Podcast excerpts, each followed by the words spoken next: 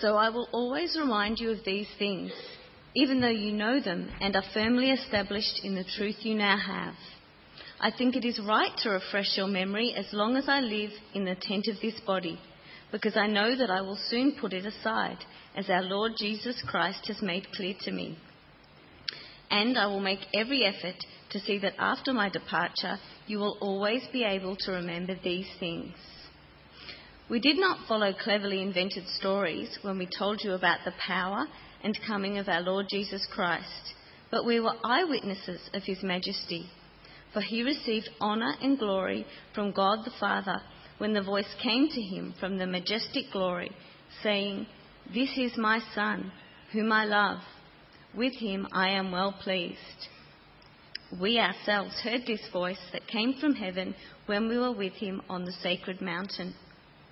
And we have the word of the prophets made more certain, and you will do well to pay attention to it, as to a light shining in a dark place, until the day dawns and the morning star rises in your hearts. Above all, you must understand that no prophecy of Scripture came about by the prophet's own interpretation. For prophecy never had its origin in the will of man, but men spoke from God as they were carried along by the Holy Spirit. This is the word of God.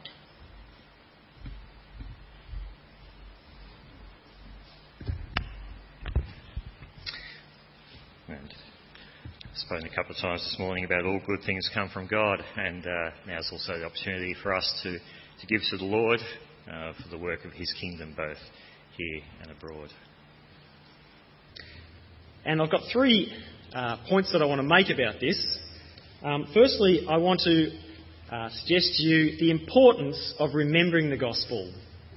Secondly, I want to examine some of the evidence of the testimonies, uh, the testimony of the apostles. And thirdly, we're going to look at evidence from the Old Testament.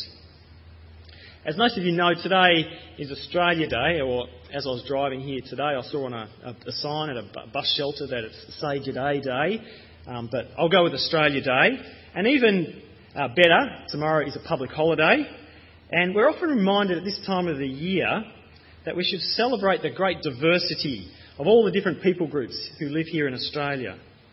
And not only do we have various people groups, but we also have a great diversity in religious beliefs. And if you look at the statistics on the PowerPoint um, from 2011 census, I can tell you that 61% of the people who were surveyed identified themselves with some form of Christianity. There were 22% of the people who didn't have any religion at all. And then you can see statistics there about some of the other main religions. And we shouldn't forget the 65,000 people who identified themselves with the Jedi religion. So, is Christianity the truth? So, given all these different belief systems, can, can we have confidence that what we believe as Christians is true? Does the message of Christianity stand up to scrutiny? Is it reliable? If you went to Sunday school or youth group, how can you know that what you were taught was real? How can you know what your parents or your minister taught from the Bible is true? How do you know that what we have been taught is not just someone's opinion or it's just been a, a made up story? I'm asking these questions because a big problem for many people who call themselves Christians is doubt. They have doubts about all sorts of things. Some of you might even have doubts about whether you're even a Christian. Others have doubts about whether you're going to heaven or if there is, even is a heaven. There are those who have doubts about whether Jesus is going to return. Some people, some Christians have doubts about whether they can trust the Bible so, how can we be certain? Peter is writing in chapter, in chapter 1 of chapter, uh, Peter, second book of Peter. He's writing to these Christians because he doesn't want them to have doubt.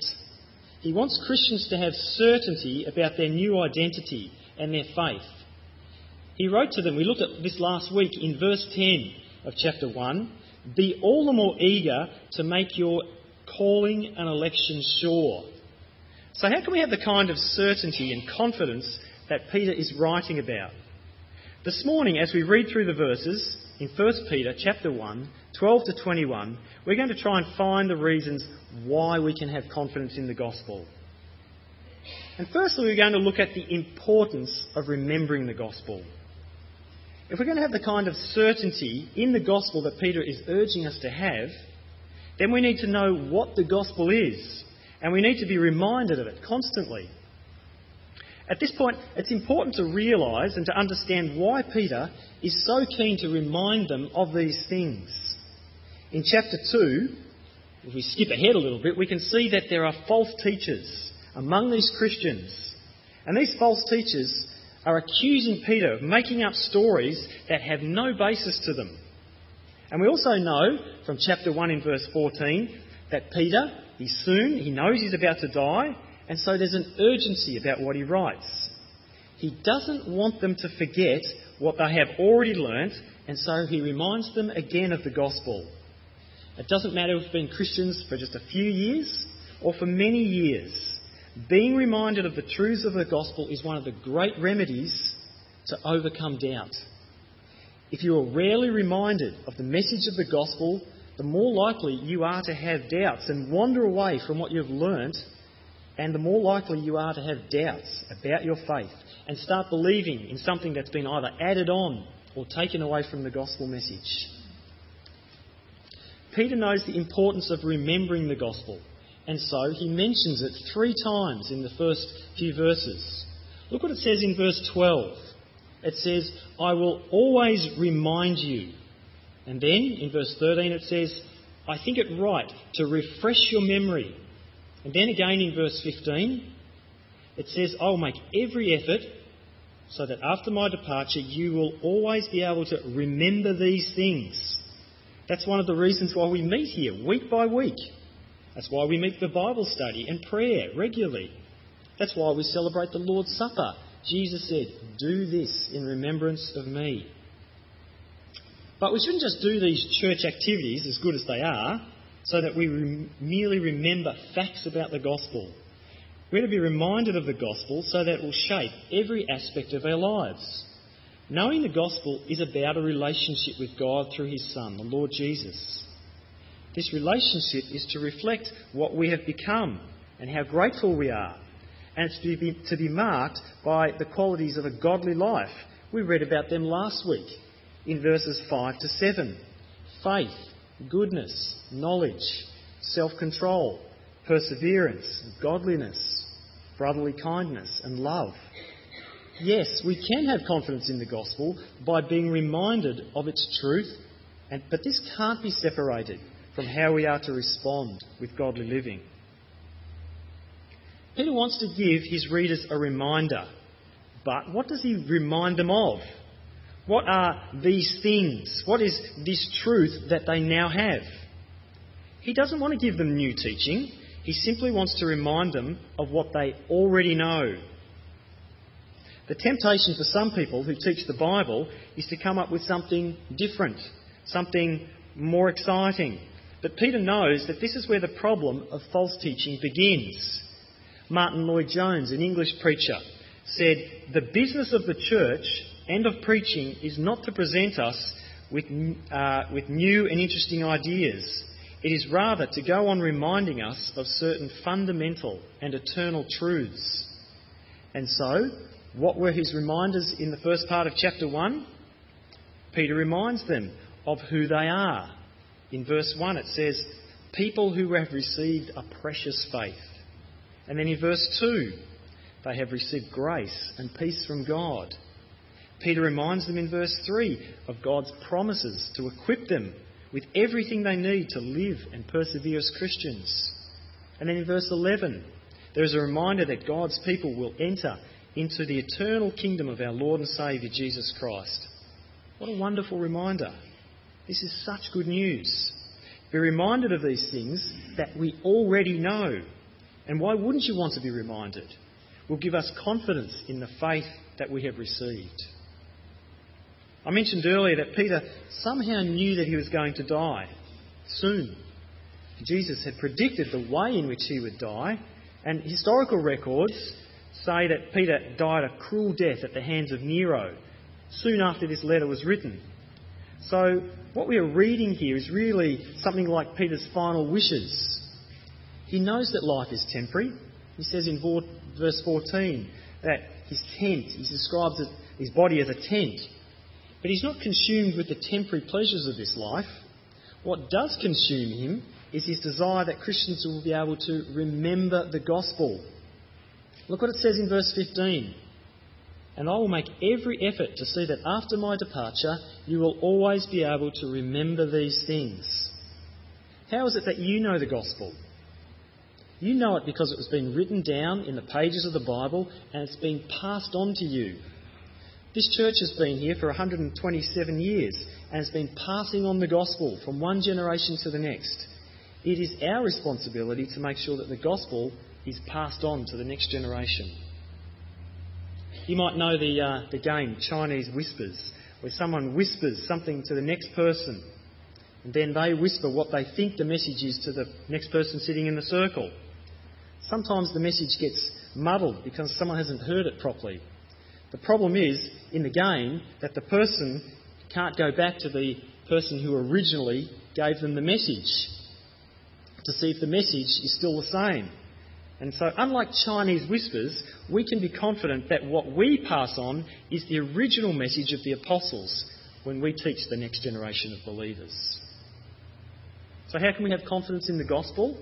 The second thing that uh, Peter points us to is the evidence of his eyewitness account the next part of what Peter writes is this eyewitness account of a significant event that should give us confidence that what he writes is reliable. He's not telling us something about something he's heard from someone else. He was there with other people and witnessed and confirms what he writes about. The event that we know is the Transfiguration that we read about earlier. It's also found in the Gospels of Matthew and Mark and Luke. It's also alluded to in the Gospel of John when he says, We have seen his glory, the glory of the one and only, who came from the Father, full of grace and truth. But why does Peter write about this event in particular?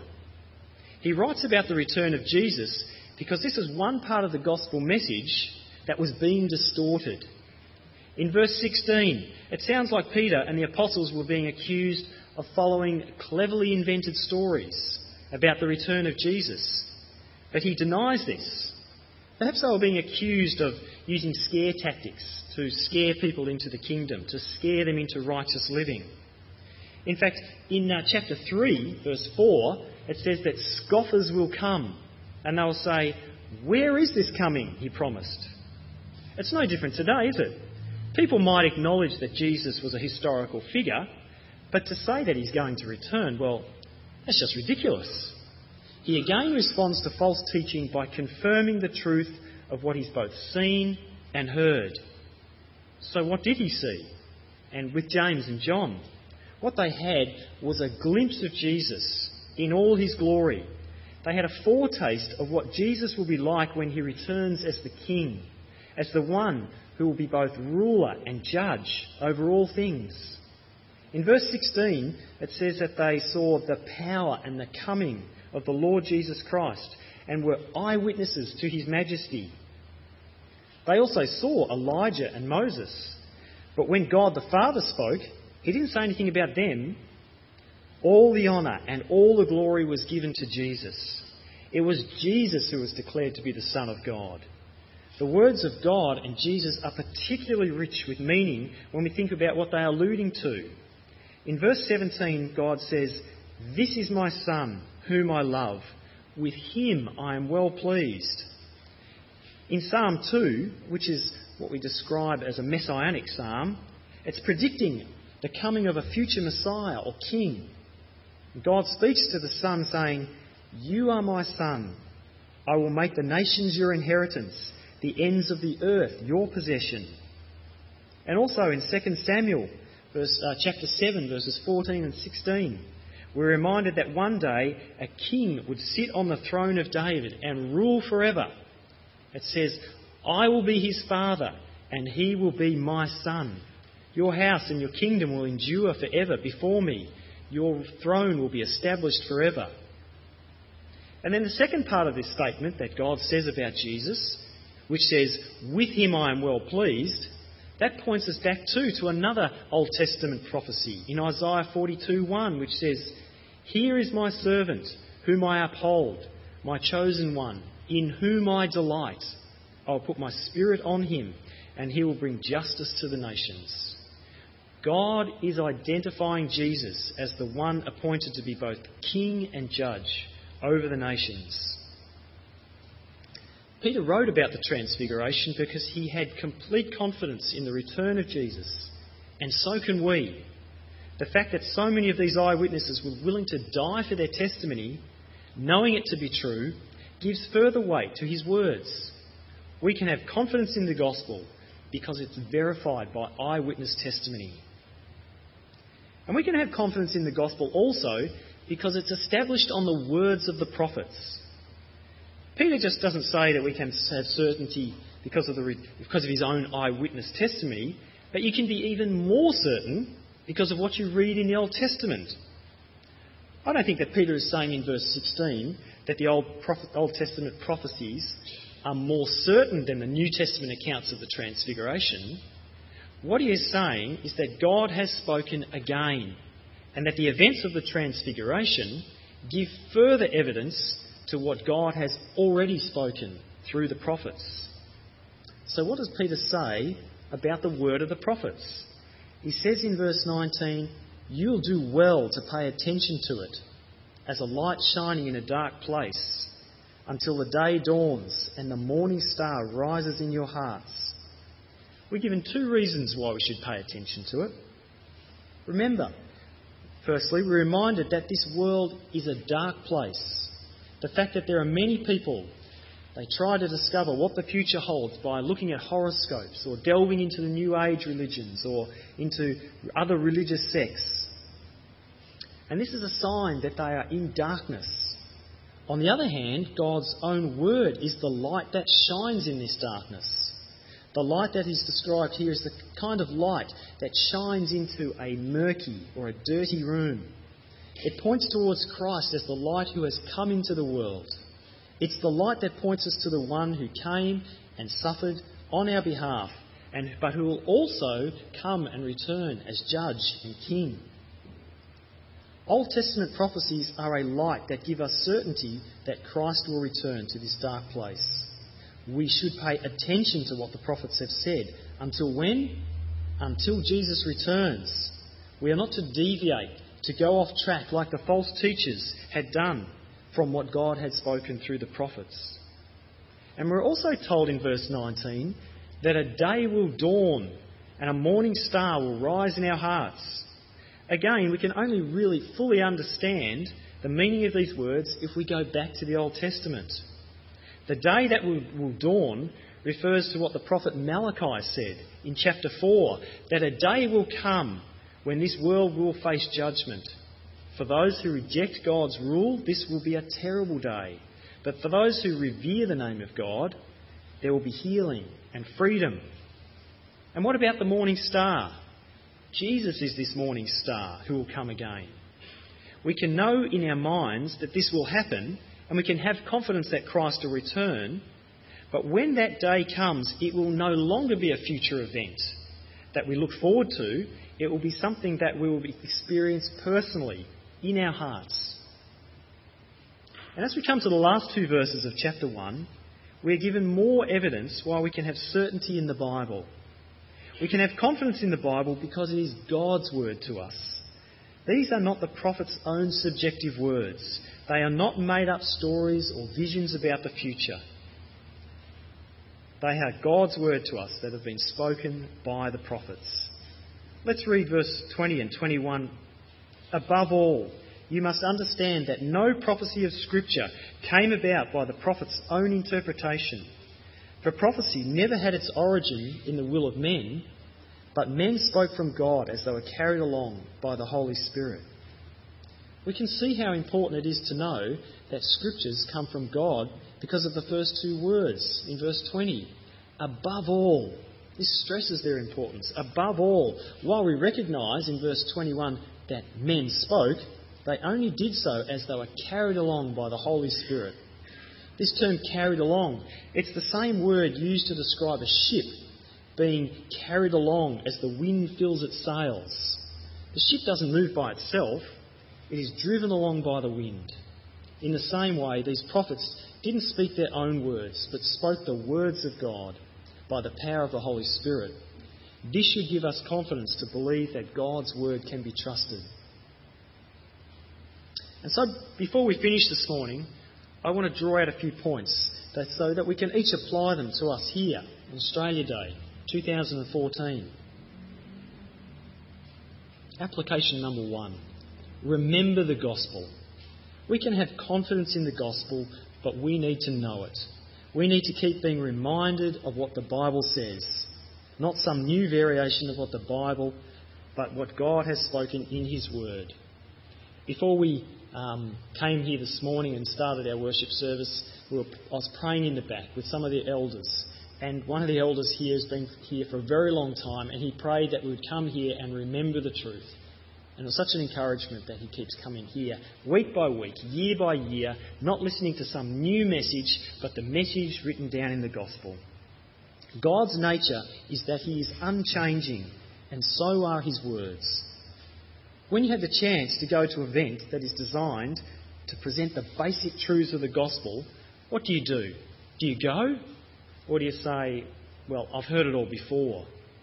Do you refuse to go to a growth group because you think it'll be boring to study the Bible every week and being reminded of the basics of the gospel? When you teach young people how to write, and uh, do you teach them? You teach them the alphabet before you move on, on to writing words, and then sentences, and then stories. When you learn how to write, when you've done so, you don't need to go back and have alphabet revision, do you? And while we need to mature and grow as Christians, we need to place our confidence in the simple truths of the gospel. We need to keep going back to them. When Peter wrote this letter, even though he was near death, he was still passionately reminding them of what they already knew. He was passionate that they would be able to remember and that the next generation would be able to remember as well. Get involved in whatever way you can so that we will remember and pass on the gospel. Application number two have confidence that Jesus will return. Peter has written this letter primarily to encourage Christians to persevere in their faith because they were being confronted with false teaching. This false teaching said that Jesus isn't going to return. They ask, Where is his coming? This life is all there is. Once you die, that's it. Nothing. Do you realise the implications of this? If Jesus is not going to return, then our faith is completely useless. This world will remain forever in darkness. There will be no judgment for those who rebel against God. They can live any way they like, knowing that their lives have no eternal future. There will be no reward for those who have been redeemed. We can be confident that Jesus will return because the apostles were eyewitnesses when they had a glimpse of Jesus in all his majesty. And this should make a difference to the way that we live, that we have an eternal future ahead of us. And we can have even more confidence because the Old Testament prophets have confirmed that a Messiah would come as both king and judge. Application number three. Have confidence that the Bible is God's Word. When Peter confronted the false teachers of his day, it forced his readers to make a decision about the authority of the Scriptures. If you don't believe that the Bible is God, then whatever faith you claim to have is really just another cleverly invented story. If you don't trust in the authority of the Bible, it's still possible that you might believe in Jesus, but he's just a Jesus of your own creation.